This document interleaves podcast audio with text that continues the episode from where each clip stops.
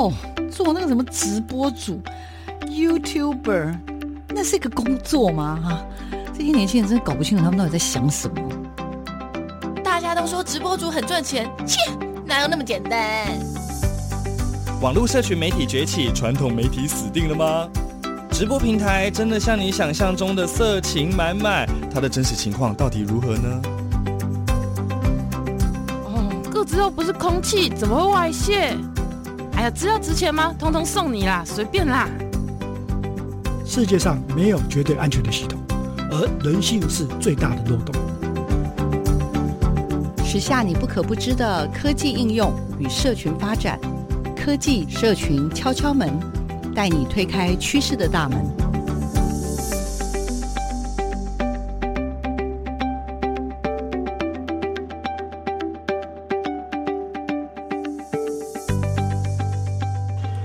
收听科技社群敲敲门，我是主持人小黄老师。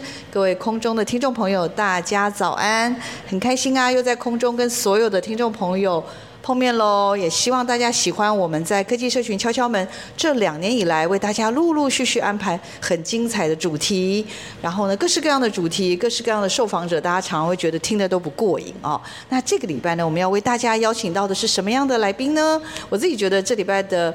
节目算是非常的青春洋溢了，哈，好，呼应一下我们现在的这样子的一个呃生活的样态。那也希望大家能够在我们的节目当中得到满满的正能量哦。这礼拜关于科技或者是所谓的资讯方面的正能量，各位要从何而来呢？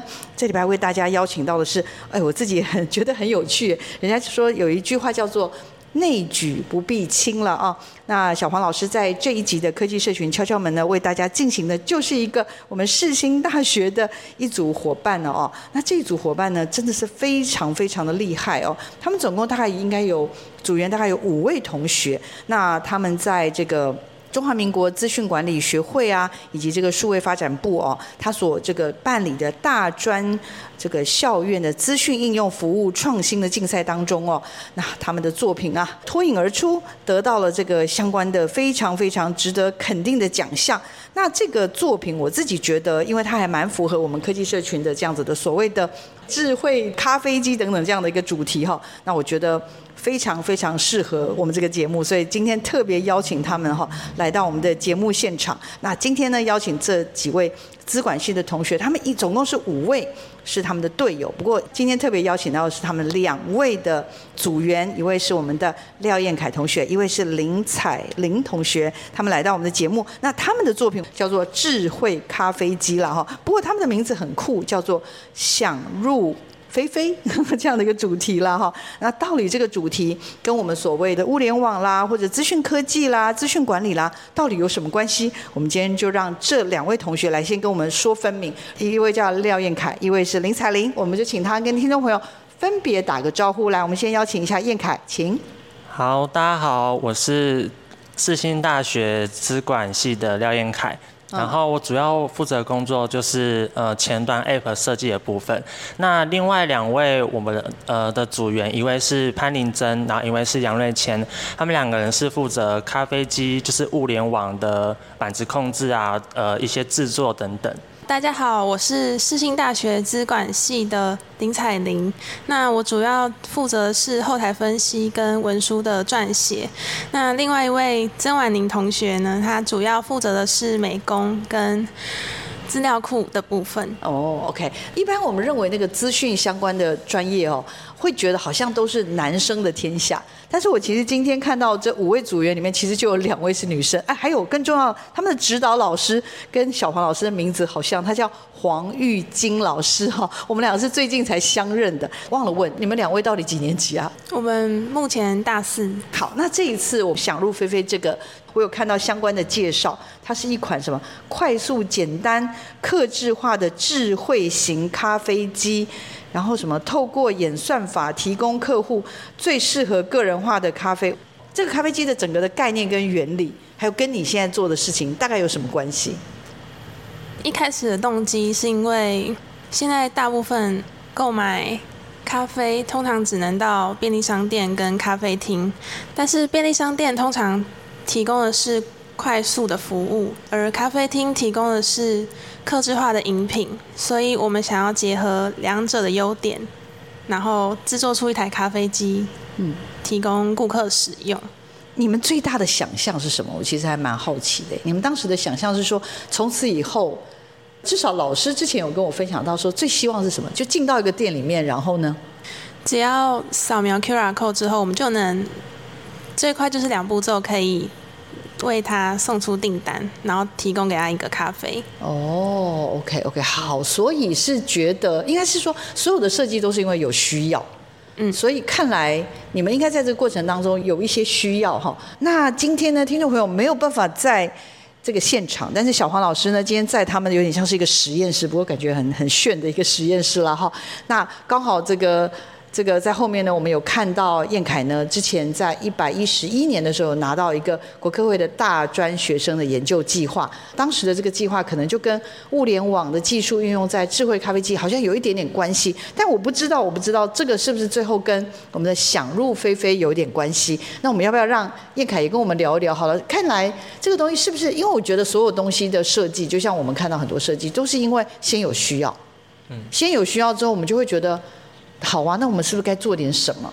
那做点什么之后呢？像各位是资管方面的专场，所以可能就会觉得，哎，其实好像我们可以帮大家做一点什么。所以我们要不要，燕凯要不要跟我们分享一下？就是其实你一开始应该有个起心动念吧？这起心动念是你吗？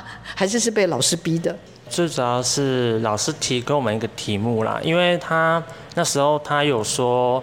他有一个想象是，就他在办公室工作的时候，可能在茶水间有这样的一台咖啡机，然后他不用到那台咖啡机，咖啡机就可以侦测到说。就是这个人要来了，然后等他到咖啡机前面的时候，已经做好一杯咖啡。所以最主要是我们是，呃，通过这个发想来做一些我们自己的一些加入我们自己的一些想法，然后变成像我们这个专题。哦，好，那我们的亲爱的玉晶老师，你的许愿有点许的有点大，因为我刚刚这样听起来好像好像不应该是扫 QR code，应该是做那种人脸辨识吧？是不是应该这个概念吗？就是。比较偏向蓝牙侦测，就是侦测到手机那部分。哦，所以他最早的想象应该是他来侦测我们的手机的蓝牙。对，最早的想法是这样，啊、可是因为中间就是开发过程不太顺利。撞墙吗？还是对，有一点碰壁了，所以就是我们就是换一个方式，变成 QR code 这样子。哦，用 QR code 去扫。嗯、所以最理想、最希望是用，像小黄老师刚刚讲，就是我可能会希望说，哎，比如说是一个。人脸辨识的话，好像是一个可能性啦，但是那个东西可能技术上我不确定。嗯，其实手机不是就已经在做人脸辨识了嘛？但是你们想到的是用蓝牙，因为蓝牙每个人都有自己的蓝牙的一个有点像是一个位置嘛，对不对？嗯、是这样。它原理是什么？用蓝牙的原理会是什么？蓝牙的原理没有，就是在咖啡机的那个范围，就是它只要进到那个范围就可以侦测到。可是如果是人脸辨识的话，可能会比较麻烦，就是你可能要在外面架一个。人脸辨识的机器，或是你可能要到那个咖啡机前面去侦测脸，就是相对可能会慢一点点。哦，所以你们想要更快，就等于说这个人只要靠近这个有点像自动咖啡机的时候，就已经可以想到说哦。哎，你可能有咖啡的需要了，那他可能就会去侦测，在这个位置里面，他可能就会询问说，所以你今天要美式吗？还是你今天要的是拿铁？然后或者是用手，这是一个这样的原理的概念吗？大概是以这样为初步的构想，这样。OK，但但最后没成功，所以就只好用 QR code，是不是？那那 QR code 的原理是什么？我们要在点歌之前，先跟听众朋友大概讲一下你们的 QR code 的原理。顾客到。可能到商店外面，我们会先扫 QR code。嗯、那扫 QR code 其实最主要目的就是希望他这个人就是已经到达现场，哦、就是比较不会可能后续会有开发呃咖啡预定的功能。如果没有 QR code 的辅助的话，可能会造成说顾客在线上就是随意的订购，嗯、然后咖啡机已经开着做咖啡了，可是顾客他其实并没有到达现场，所以可能会有。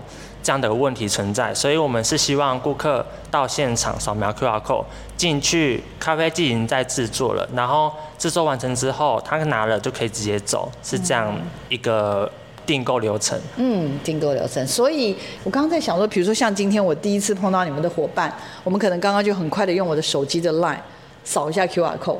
所以就变是说我跟今天跟那个我们的帅哥就变成朋友了。然后他现在成立一个群组，就所以有点像是在咖啡厅的外面，就是先去辨识了我是谁，我已经进到店里了。是，我是一个具有潜力的消费客户，买咖啡的人。呃，在扫之后，其实我们也有一个像是呃后台分析，就是演算法的部分，我们会计算出他可能会喜欢什么样的咖啡，来为他做推荐。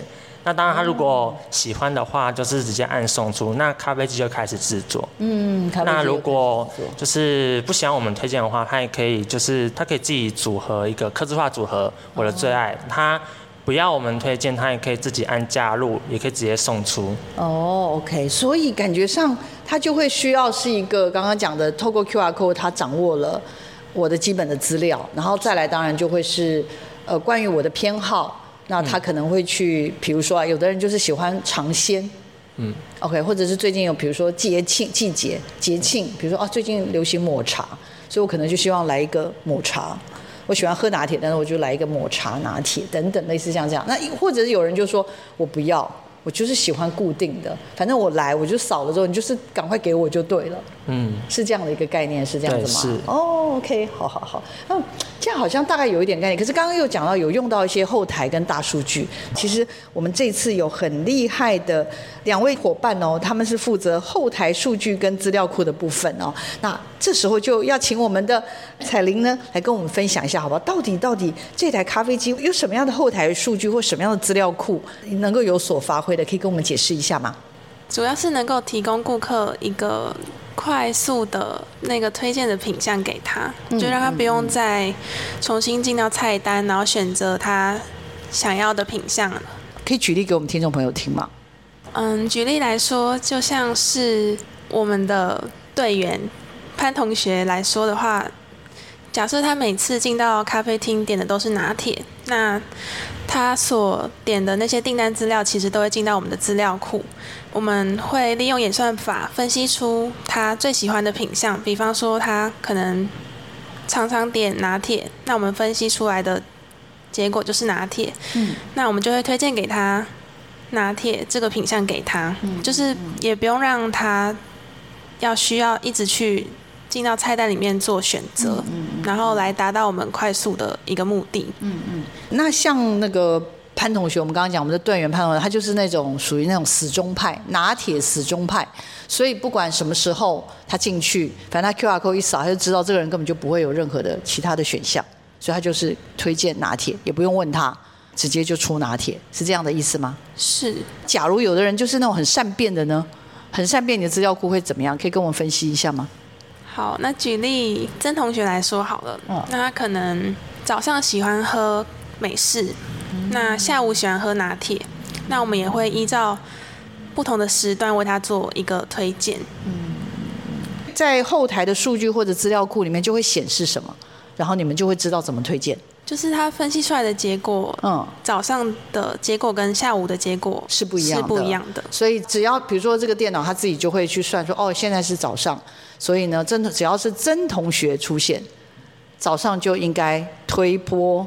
美式，甚至可以告诉他今天买一送一，或买十送什么，对，你要不要？对，你要不要多买？反正你每次早上都喝这个嘛，就买一送一等等，类似像这样。对，然后到下午的时候就知道哦，就是他可能喜欢喝拿铁，嗯，或者是其他其他不同的品相。嗯嗯嗯嗯。好，那我要问一下燕凯好不好？燕凯来请教一下，那你们这台咖啡机讲白一点。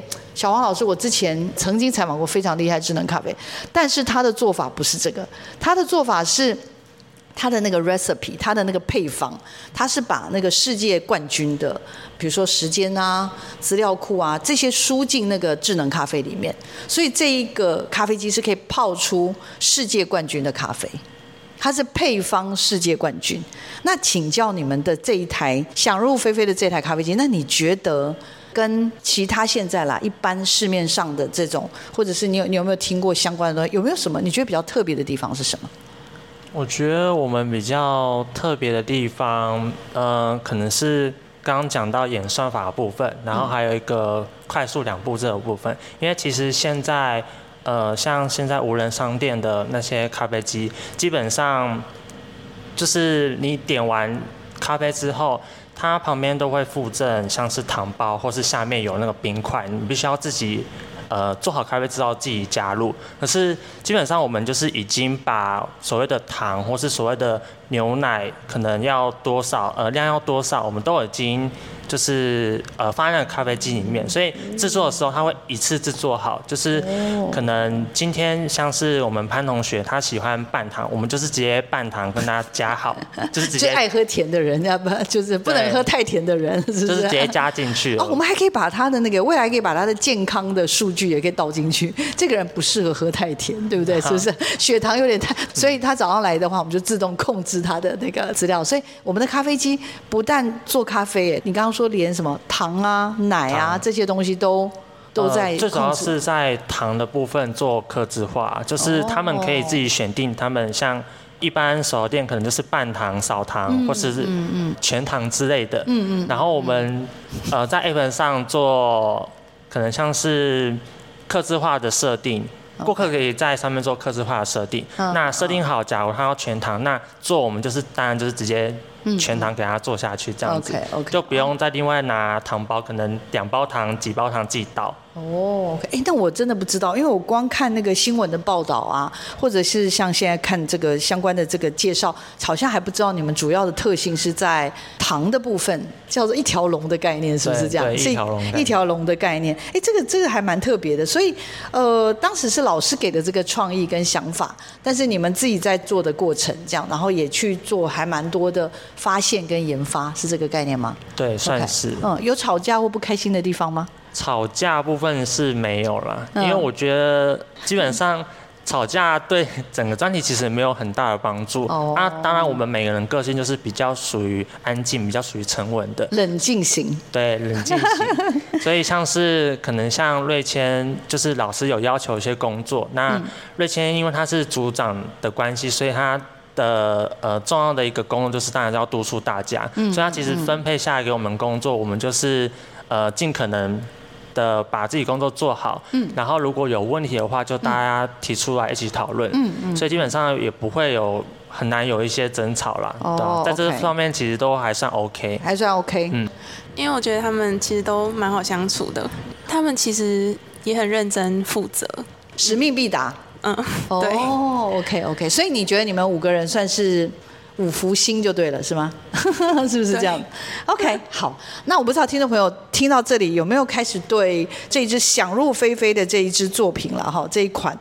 呃，所谓的快速、简单、客制化的智能型咖啡，有没有多一点点的认识？那因为其实它是透过演算法来提供客户最适合的个人化的咖啡。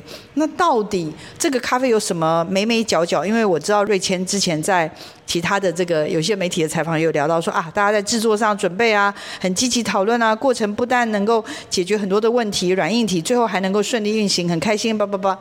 讲的都是一帆风顺。我其实很好奇整个开发的过程，以及过程当中碰到问题的时候，通常比如说谁先崩溃，然后崩溃完之后，其他谁会伸出他的援手说没关系，我在这儿，我撑着，不要害怕。OK，我还蛮好奇你们几位的一个角色跟分工。大家好，我们是想入非非。根据国际咖啡协会统计，在二零二零年的调查中，台湾人一年喝掉二十八点五亿杯咖啡。平均来说，每人一年喝掉两百杯咖啡。其中，便利商店提供快速且方便的咖啡服务，传统咖啡连锁店则专注于客制化的咖啡饮品。但不论是便利商店或咖啡厅，始终无法同时拥有简便、快速、客制化的服务。想入非非利用物联网技术应用于智慧咖啡机，主动针对不同的客户需求做到客制化服务。以减少咖啡师的人力成本，并提高客户满意度。一、推荐系统。如果顾客为旧顾客，系统根据顾客过往的购买记录来搜集资料，透过我们分析资料库，分析出顾客可能会喜欢的品项，推荐给顾客适合他的咖啡品项。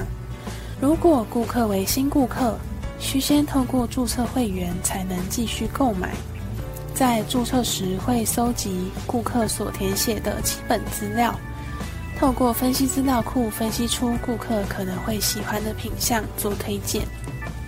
二、客制化服务。我们除了基本品项外，顾客可根据个人的喜好进行甜度与冰块调整，也可以将顾客常喝或喜好的品项加进我的最爱。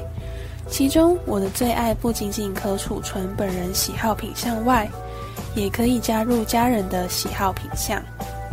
三、快速两步骤。当顾客登入我们系统后，如果推荐商品是他想要点的品项，可直接加至购物车，并送出订单，就能轻松完成。四、想入非非。我们咖啡机上的控制板结合多种感测器，当顾客下单完成后，咖啡机会根据不同订单需求开始制作。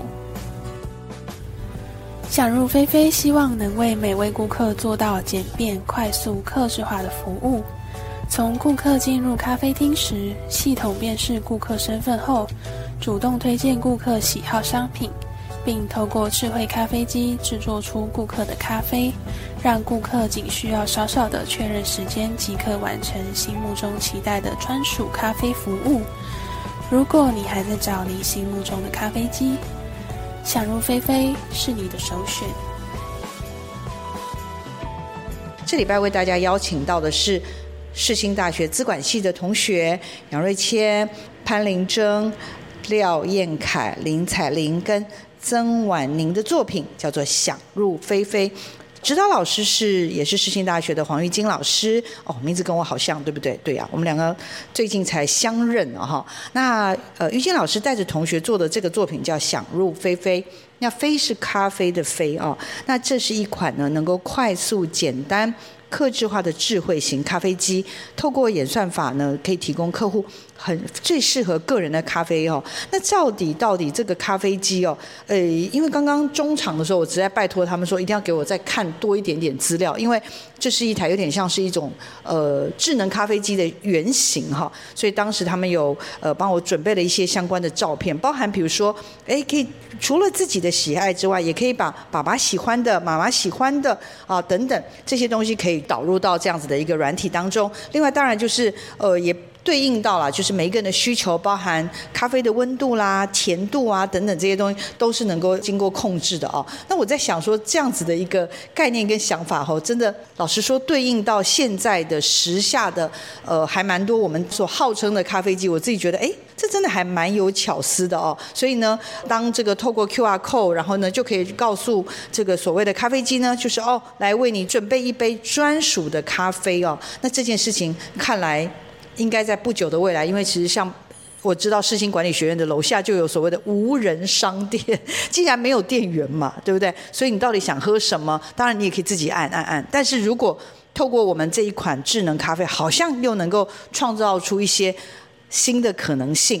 好，那刚刚上半段节目我们邀的是我们的彩玲同学，还有我们的燕凯同学，他们两位呢，其实带他们的团队到现场先聊了哈。那下半段呢，其实我就拜托他们说，哎，干脆全部的人一起上来聊天好了，好不好？那感谢呢，他们所有的同学说好，没问题，他们就立刻来到我们的节目了啊。那一起呢跟我们介绍。那刚刚彩玲跟这个我们的燕凯有说到，就是。作为一个团队，其实开发起来不容易。那哦对，还有刚刚他们有特别介绍我们的 PM，其实我们的 PM 是呃杨瑞谦，据说他是组长啊哈。然后还有就是加入的是婉玲，还有呢我们的潘玲珍。好，先让他们也快快的简单快速介绍一下好了，好吧？我们先请专案经理先跟大家介绍一下，来请。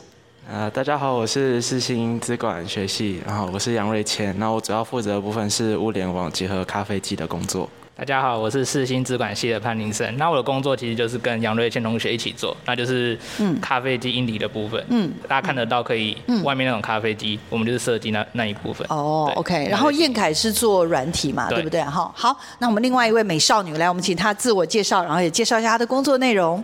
大家好，我是世新资管学系的曾婉宁。那我主要负责的是后端资料库跟美工的工作。哦，好的好的，我们很开心哦。他们五位全员到齐，来，先把麦克风交给我们的 PM，爆料时间来了。报告专案经理彩玲跟彦凯说，过程当中一片祥和。从来没有斗嘴过，从来没有吵架过，从来没有失望过。我不相信，没有来开玩笑。来，请一下我们专案经理来瑞谦跟大家分享一下，你觉得你的团队是一个什么样的团队？然后眼睛不要看他们，快点。什么样的团队？嗯，其实一开始大家都很害羞，那其实沟通上面都是主要都是我跟林真比较主动谈话，所以一开始会比较灰心一点，因为他们没什么反应。哦。但是到期中、期末，大家。其实都有个共同的目标，然后也想把这件事做好，所以大家讨论很热络。对，有到热络是吗？有有有，哦，有热络，就是慢熟型，也不会吵架啦，就所以真的没吵架，真的没有吵过，不敢相信，因为其实我觉得你们五个人的人格特质落差很大哎。像等一下要讲话的这位，我就觉得他其实蛮闷骚的，不是吗？我我猜对了吗？嗯，是。来，我们请我们请我们另外的这个硬体工程师。潘玲珍，我后来发现他口条其实蛮好的。对，来，请有请。其实每个人个性本来就不同，那一定会有摩擦。那我所谓的摩擦是大家想法不同。但我们这组刚才说没有吵架是真的，那所所谓没有吵架是大家虽然想法不同，可是大家就会提出来，然后互相去讨论，然后找出彼此的共同点。哦。对，所以我认为的摩擦是这样，但是我觉得这是好的摩擦，因为这会促使团队进步。嗯，就还是会有人提出一些不同的想法。对，但是我们是不会说像所谓那种大吵一架，并不会。哦。但是就是大家提出想法，那我们共同讨论，找出一个共同点。但不会觉得说，比如说有的人就是想很多吗？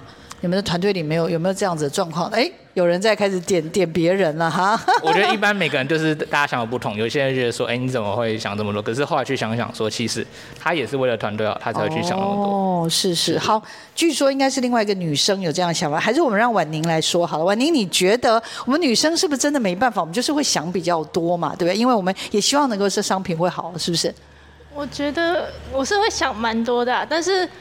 如果是团队，我会要听就是大家的意见，会把我自己的意见可能就是放后面一点，就只要是如果大家觉得 OK 的话，那我也是可以接受这样。嗯嗯嗯，好。可是还是有人是完美主义者，不是吗？你要不要介绍一下完美主义者？我们组吗？彩宁跟燕凯哪一位是完美主义者？来，赶快自己承认一下，举手。对啊，因为我也是想比较多的一个人，我会想说，为什么这个不要？为什么这个要？或者说。呃，遇到什么样的问题，可能像是在小小论文当下，可能老师会问什么样的问题。那既然他问了，我们应该要怎么样去？就是我们得要有一个说法，或是得要一个解决办法去跟他说。那因为我们是碰到什么样的问题，那我们有这样想，我们有怎么样怎么样？我觉得这个步骤，就是这整个步骤，我们必须每个人都要理清楚。嗯。然后在面对突然来的一些情况的时候，我们比较能能够迎刃而解。嗯。或是像可能在每个地方设计方面，我都会想说，当然我可能会想，我觉得应该这样做会比较好。可是。就是因为我们每个人就是比较以团队为重，所以我们会尊重大家的意见。如果大家的意见是这样，那我们就是尊重，不会说，呃，我一定要怎么样怎么样怎么样，这样其实对大家都不好。所以我就想说。当然，我有我自己的要求。可是好了，我知道了，我知道你你有你有受一点内伤了。没事没事没事。但但是我觉得整件事情最后的产出，其实结果是好的嘛，对不对？然后大家也在过程当中学得了，就是有些事情好像还是说出来，还是多沟通，会是一个比较好的选择。好，那瑞谦，我问你一下，其实整个如果很具体、很客观的来看，这个计划，这个想入非非，大概花了多少时间？大概什么时候开始？然后大概什么时候？完成，然后中间大概经历了多少时间？我觉得这个部分总时数吧，投入的时数大概是如何的情况？可以跟我们分享吗？大概是从二零二一年对到二零二二的十月中这样，大概快一年的时间了。哦，是哦，整个开发时间还蛮长的。嗯嗯嗯，所以你们这个有。绑课程吗？稍微有绑一点点，都是呃三下跟四上的必修课程。哦，是必修的课，那是什么样的必修课？呃，毕业专题的。哦，毕业专题。哦，所以这是你们的毕制的。呃，毕专，我们叫毕专。毕业专案，然后哇，那对，所以毕业专案，然后最后还有办法拿到一个这样子的奖项，应该算是可以跟大家分享吗？我觉得，因为大家可能对毕业专案可能有不同的期待跟想法吧，是吗？我有点好奇，请教一下。就会开始。是没有想说我们可以得奖的，对。但是就是，嗯，应该说大家很努力把这件看在心上嘛，然后也很努力一起讨论开发，那最后也有好结果。嗯嗯。那他们为什么选你当组长？你比较高吗？还是什么？我组长这件事，所以大家都不想当，所以就抽签。哦，用抽签的，哇塞，这也太惨了吧！用抽签选出来的。没错，是抽签出来的。哦，OK OK，好啦，但是感觉上你也扮演了还蛮好的角色啦，不是吗？嗯，我一开始蛮担心的，因为其实我也不知道组长怎么当。是是，而且你说他们又是那种慢熟型的，对不对？哈，好，那林真换你了，我要问你一些比较犀利的问题，因为我觉得软体啊，就是真的就是要花时间写啊，等等这些。嗯、可硬体有时候怎么说？我在想资管嘛，你们资管系对不对？硬体好像也有修过什么那种什么什么工业设计或什么那一类的，我我只是比较好奇。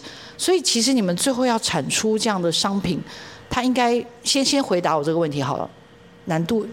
高吧，因为就像刚才主持人您说到，我们是资管系，所以其实硬体的课程会比较少，说实话。但是就是，其实我觉得不管怎样都是一个学习啊，你去学习一个新技术，就算你是本身是学硬体的，你要去做一个硬体，也不一定很容易就能做出来。嗯嗯，嗯对，就像软体也是开发需要时间以及心力的。嗯嗯。为什么会问这个问题？因为我觉得软体好像有老老师可以问，然后数据后台这些，我感觉那个专业的老师也比较容易找。但是像刚刚讲的，因为我们最后是要设计出一台咖啡机，就是就我马上所想到的系上的老师，甚至是我们学校的老师，感觉上都不太容易找到。所以我刚刚猜，是不是最后有去拜什么师啦，还是拆一些什么人家的机器？来，有请。那其实所谓硬体，当然是我们以背景来看是没有相关。可是其实硬体不只是单纯只有去做接线，就是硬体方面，其实也是需要写程式，我们才能去控制它嘛。要不然它只是一个一台机器而已。那其实刚好我们知道的是黄玉军老师，他其实虽然不是相关背景，可是他以前也有算碰过，就是他有接触过。所以其实当然有给我们一些想法，然后我们有互相讨论啊。当然最后是我们自己有兴趣，所以有去研发出来。所以其实到时候可以完成。咖啡机我们只是用。一些元件，所谓的物联网里面的感测器，去做出咖啡机的功能。哦，oh. 就有点像是说，你一台电脑里面需要一些零件去做出来嘛。对，所以其实它那相关，我们其实系上的课也有一一堂课是教类似的。哦，oh, 叫什么名字？那课程叫什么名字？人工智慧作业平台。人工智慧作业平台。资管系也是希望说可以结合一些就不同领域可以资讯，因为其实资讯领域很广。嗯，所以你虽然会资讯方面的写软体或者是后台数据，但是你也必须要跟各式各样的硬体要做一些原理的了解，然后去甚至是一个驱动。物联网它的定义就是这样，就是说我们去用网络去连接物体，让物体可以产生出我们想要的效果，这样。哦，哇、嗯，突然懂了，而且讲的还蛮清楚的，感谢你用网络去驱动那个物件。对，然后让他做你想要他做的事。对，其实因为物联网，你们真的没有拆咖啡机吗？我有点不相信哎。哦，其实我们有拆咖啡机，就实体看一下里面的结构长怎么样，所以我们之后才能呃，像我跟林真有画一个我们模型的设计图，所以才有那种简单的概念去发想这样。嗯那咖啡机不便宜吧？我之前有听过几十万，要上百万。你们应该没有拆到那么贵的咖啡机吧？没有没有没有没有没有，就是一般就是刚好坏掉，然后就拆拆下来看这样。嗯嗯，你们发现了什么呢？在那个里面，你们知道的是它的。驱动的原理吗？我们看的其实是它里面的位置是怎么摆的，但是里面的那些零件，我跟今天那些，我们其实软体的部分我们是看不到，我们是主要看它怎样是构构成一台咖啡机，让它能运行。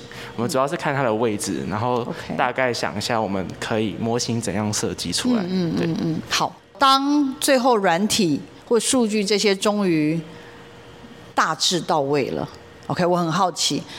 第一次发现他 work 的时候，第一次发现他可以上班的时候，请问感受是什么？可以跟我们分享一下吗？就是刚开始煮出来的咖啡，其实我们组员都不太敢喝，就是只求煮得出来就好了，但是好不好喝，其实我们都没有人敢去尝试。好，这个真心话我觉得讲得好，所以第一次终于做出一杯咖啡，但是大家。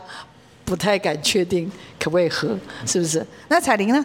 看到那一杯咖啡的时候，你的想法是什么？我其实心里蛮激动的，因为就是大家努力了这么久，然后有做出一个我觉得还不错的成果，我觉得很棒，哦、很棒。就那杯咖啡，不管它能不能喝，对对对，但它能煮得出来，就已经觉得很好了。从大家眼神可以看得出来，就是你毕竟完成一件事情，大家还是会觉得很有成就感。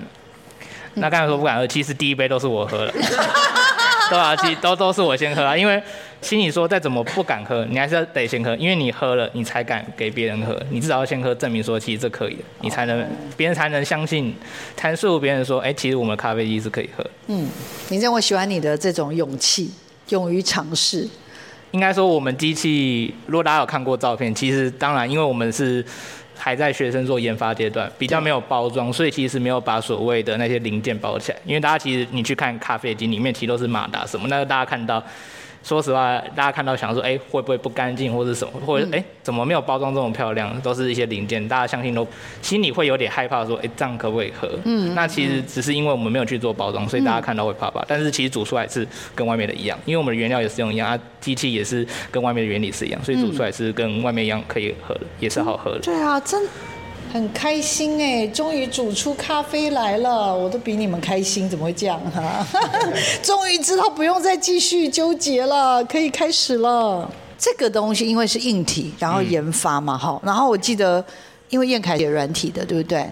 所以能不能成功，基本上软体应该是软体应该是很关键的。跟我们聊一下，其实要能够成功，要能够启动吗？那你把它描述一下，你们你们的软体是让它做什么事情？就是让它驱动我们的硬体啊，就是它呃，顾客点餐的时候，我们咖啡机就会开始制作咖啡。嗯嗯嗯，然后呢？基本上就是这样一个流程。那软硬体的部分，其实我觉得都很重要，因为就算你软体好，你硬体没有好，你的咖啡还是煮不出来。你的硬体好的话，软体不够好，还是没有办法驱动咖啡机制作咖啡。嗯。所以我觉得这两部分其实都很重要。嗯。那在之中的。就是这两部分衔接的过程，其实也是蛮艰辛的啦。就是我们呃双方就是试了很多次，然后才成功煮出一杯咖啡。嗯嗯。那他们有的激动又看不出来，有的又每次都要喝第一杯，心里叉叉叉，对不对？那你嘞，软体的人，软体的这个工程师，感觉怎么样？当然是很开心啊。毕竟努力了那么久，我们真的是努力了好几个月，然后才看到真正有一个像是实体的东西煮出来，就是那一杯咖啡。嗯，然后当然起初我也是不敢喝的其中一个人，等到后面他们喝了很多次之后，我想说，哎，好像感觉好像还不错哎，该来就是尝试看看。喝了第一杯，我觉得哦，真的是一杯可以喝的咖啡，我觉得自己是蛮喜欢的。后来到后面我就想说，哎，能不能再煮一杯？能不能再煮一杯这样子？一一直想要测试到底他是不是真的成功了，是不是这样？是不是？好，我知道了。最后最后应该是去比赛那一天，对吧？日期几月几号？十一月五号，礼拜六。十一月五号，礼拜六那一天，结果顺不顺利？他就是在一个有点像小包厢的地方，嗯，然后前面就是坐着一排评审，然后我们就是在评审人前面展示我们的作品。其实有出了一点小意外。因为我们太紧张了，然后到堂的时候，空姐们那边可能不小心动到什么样，所以糖就洒了一地。Oh. 我们那时候大家都很紧张，想说怎么办？评审已经要来了，总不能让他看到一个这样的作品出现。嗯、oh.，所以我们就赶快收拾好之后，就是一切其实还蛮顺利的，就只有那一部分我们大家都有吓到，都很紧张。嗯，太紧张了。其实我比赛当天，我自己的心态都是会这样，因为我觉得不管结果如何。你都走到这一步，已经在展现。你说要改变什么？在比完赛那一刻，其实已经没有，因为你就是把你这段时间所努力的展现出来。那我觉得有展现，有做到，那就可以，那就去享受比赛。嗯、那最后结果如何，就是静待最后公布的时候。OK，嗯，享受比赛，这很难呢，说很容易。但是我只有到比赛那一刻才会这样，但是前面都是也是会紧张，比如说前一天晚上想说，那明天怎么办？老师会问什么问题？会不会发生什么状况？就像刚才彦凯说的，有可能会发生这些状况。嗯。可是到比赛，通常比赛不是有个鸣枪或是钟声响那一刻，其实那一刻我就是觉得就是把自己所有的有的东西展现出来。那比完赛结束就是静待结果。嗯。真的非常棒。呃，今天因为时间的关系，我们为大家特别邀请的是我们资管系的大四的同学，有五位同学一起来介绍他们的作品《想入非非》。那这个作品在我们二零二二年的比赛当中呢，得到了这个产学合作组的这样子的一个佳作的成绩哦。我们非常非常替他们开心。那当然，最后最后，我想还是要跟咖啡机跟队友说一点点话，好不好？就是其实很谢谢大家，因为。一个人的力量绝对赢不了所有人的力量，那每个人其实出一点力量，到到最后才会有这个成果。因为这一个人是没有绝对完完成不了，嗯、包括还有老师的指导，还有系上的帮忙，嗯、对吧？所以其实很谢谢大家这一年的努力，嗯、最后才有这甜美的果实。就是也是一样，非常感谢大家的努力，因为没有大家努力，就是不会有今天的成果。然后也很感谢大家跟呃老师，就是让我们去比赛。我们才有今天就是这样一个很宝贵的回忆在，嗯，所以就是呃，很希望我们以后还有机会能够像这次毕业专题一样，能够一起共事，因为我觉得这是要跟别人能够做到这样的程度，我已经觉得不容易了，所以希望我们以后还是要有这样的机会。真的好，保持这样子的友谊啊！来，下一位。就是很谢谢大家这一年的，就是互相帮忙还有照顾，然后我们才可以就是一起完成就是这个作品。嗯，对，嗯，真的真的，老实说，我还是觉得非常非常的不容易。听完之后，我替你们捏好几把汗。首先还是最感谢我们的指导老师，对，他因为行政职的关系，然后晚上很忙，所以他还是很细心的教导我们，对，然后最后还是很感谢我的组员，对，然后。嗯，愿意让我盯他们进度吧，因为组长这个身份就是要去盯他们，对，让我扮黑脸这样，真的，然后不讨喜哈。是，我最后还是达成了，嗯嗯，不错的目标，这样，谢谢他们，真的很开心。然后我们今天呢，非常非常开心的邀请到我们世新大学的这一组。非常酷的五位年轻人，他们用他们的毕业制作的作品呢，就是入选了啊这个呃产学合作组的佳作，非常替他们开心。然后呢，也希望呢，透过对这些同学们的作品的介绍，然后也可以开启更多人对于资讯管理这样的一个场域的兴趣。而且也会发现说，其实它不是只是写程式哦，对不对？刚刚讲的物联网这件事情，我们今天要谢谢那个林珍跟我们大家分享的啦。我觉得就是因为很多，我不知道你们的家人知不知道你们在做什么事情，只是可能觉得哦，对啊，他们就是在写程式，然后一天到晚黏在电脑前面。但事实上，在这过程当中也看到了，其实这样子的一个一个一个工作，其实在人类的怎么讲，迈向更幸福的人生当中，其实是有一些。一些不一样的可能性，那我觉得也谢谢大家这么的努力，经过了将近真的一整年的奋斗，我们现在有办法坐在这边这样分享，就感觉上有一种倒吃甘蔗的感觉。那我们最后要再次感谢一下我们今天正在上班努力工作的玉晶老师，也谢谢他对这个 project 的指导。让我们能够有机会完成这么好的计划，然后也很希望了大家可以心想事成。我们今天节目就到这边，也谢谢所有的伙伴哦，请听众朋友持续锁定我们的科技社群敲敲门，我们下礼拜见，拜拜。